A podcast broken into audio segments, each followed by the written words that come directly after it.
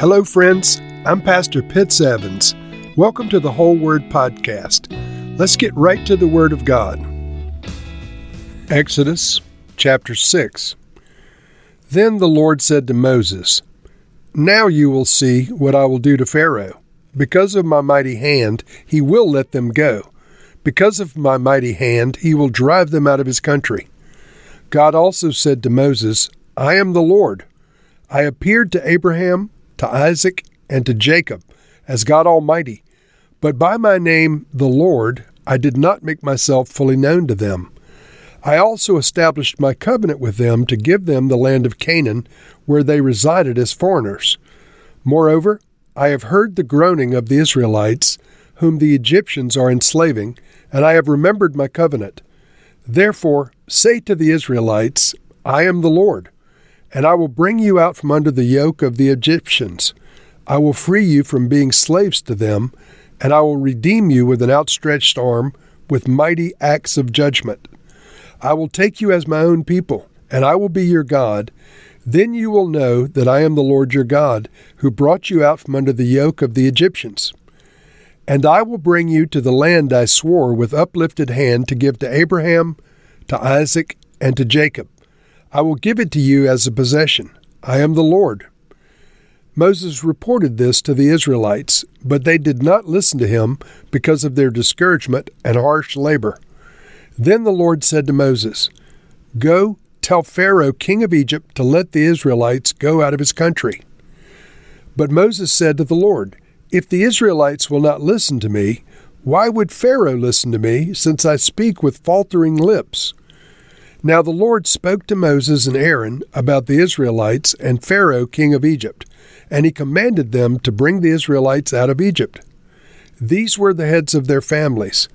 The sons of Reuben, the firstborn son of Israel, were Hanok and Pallu, Hezron and Karmi. These were the clans of Reuben. The sons of Simeon were Jemuel, Jamin, Ohad, Jakin, Zohar, and Shaul, the son of a Canaanite woman. These were the clans of Simeon. These were the names of the sons of Levi according to their records Gershon, Kohath, and Merari. Levi lived a 137 years. The sons of Gershon by clans were Libni and Shimei. The sons of Kohath were Amram, Izhar, Hebron, Uzziel. Kohath lived a 133 years. The sons of Merari were Mahli, and Mushi. These were the clans of Levi according to their records. Amram married his father's sister, Jochebed, who bore him Aaron and Moses. Amram lived a 137 years. The sons of Izhar were Korah, Nepheg, and Zikri. The sons of Uzziel were Mishael, Elizaphan, and Sithri. Aaron married Elisheba, daughter of Amminadab, and sister of Nahshon, and she bore him Nadab and Abihu, Eleazar and Ithamar. The sons of Korah were Assir, Elkanah, and Abiasaph. These were the Korite clans. Eleazar, son of Aaron, married one of the daughters of Putiel, and she bore him Phinehas.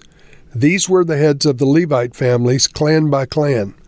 It was this Aaron and Moses to whom the Lord said, Bring the Israelites out of Egypt by their divisions. They were the ones who spoke to Pharaoh, king of Egypt, about bringing the Israelites out of Egypt. This same Moses and Aaron. Now, when the Lord spoke to Moses in Egypt, he said to him, I am the Lord. Tell Pharaoh, king of Egypt, everything I tell you. But Moses said to the Lord, Since I speak with faltering lips, why would Pharaoh listen to me? So, in this chapter, the Lord reveals his name, Yahweh, which in most versions of the Bible appears as Lord spelled out all in capital letters. So, reading from the NIV, Exodus 6 2, God said to Moses, I am the Lord. I appeared to Abraham, to Isaac, to Jacob as God Almighty, but by my name, the Lord, I did not make myself fully known to them. Now, another version, this is the uh, Christian Standard Bible. Then God spoke to Moses, telling him, I am Yahweh. I appeared to Abraham, Isaac, and Jacob as God Almighty, but I did not reveal my name Yahweh to them. And so this name, the revelation of the sacred name, came first to Moses, apparently, even though as you read through the Old Testament prior to this chapter, you'll see the name of Yahweh inserted. But of course, it's written by Moses, who recognized who was speaking at various times in Israel's history. And so the revelation of the name, the I am, and the, the name Yahweh or Jehovah, as some Bibles translate the name, it occurs initially in Exodus chapter 6 and uh, in these first verse 2 and verse 3.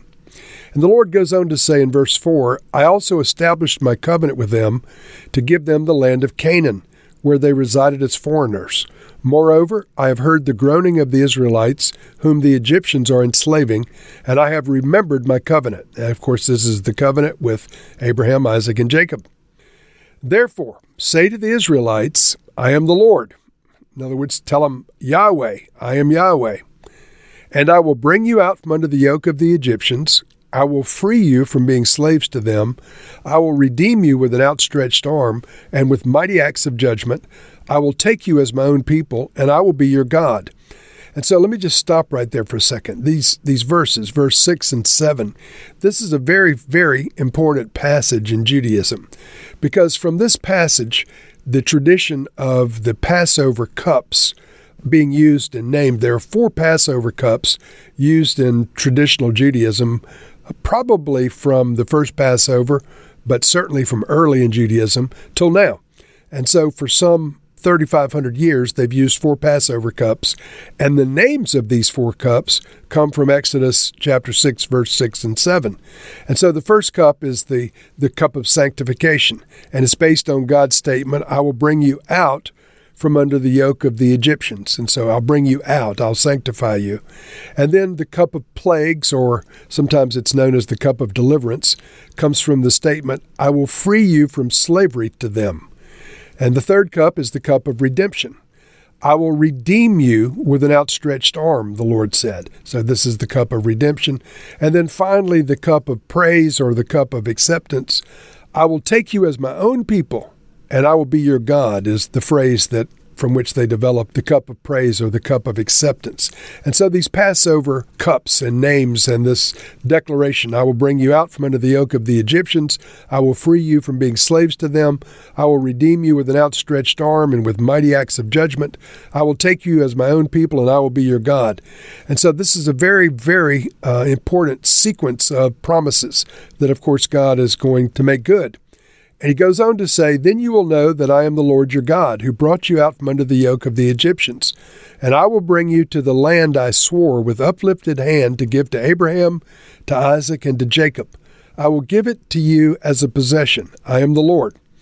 And so this is a part of this declaration in this chapter. We go through a long list of descendants the descendants that are named in this chapter, many of them will appear in the wilderness wandering. And so uh, I, um, I'm not going to comment on those except to say you'll see some of those names again. In verse 20, we learn that um, Moses' father and mother were named Amram was the father and Jochebed was the mother and um, they were the the father and mother, of course, of Aaron and of Moses and of their sister Miriam, who we'll learn more about later. And it says Amram lived to be 137 years old, so he was a, a long-lived fellow, like Moses, his son, was to be. In verse 28, Moses responds to the Lord, who's who's speaking, and Moses makes another excuse. First, the Lord spoke to Moses in Egypt, and he said to him. I am the Lord. Tell Pharaoh, the king of Egypt, everything I tell you. But Moses said to the Lord, Since I speak with faltering lips, why would Pharaoh listen to me? In other words, if it's all about good oratory skills, I don't have anything to bring to the party. And of course, it's not all about who's the best spokesman, it's about who's speaking for Yahweh. And so um, uh, Moses made an excuse, not really understanding fully what God intended to do and by way of backing him up. But Moses, by my reckoning, this is Moses' fifth excuse to the Lord. He was trying to find some way out of this because it was very, very hard. And it was very frightening to oppose the most powerful nation on earth and to be the de facto leader to a group of people that were not accepting you readily. This was a very, very daunting task and a daunting situation. But by the grace of God, Moses continues to embrace his destiny, and uh, we'll follow up on that in the next chapter. Lord, we recognize the promises that you did, in fact, bring out uh, the Jews from under the yoke of the Egyptians. You did, in fact, free them from being slaves. You did redeem them with an outstretched arm. And Lord, they are your people and you are their God. Lord, let them be aware of the fullness of your love for them today. We pray these things in Jesus' name. Amen.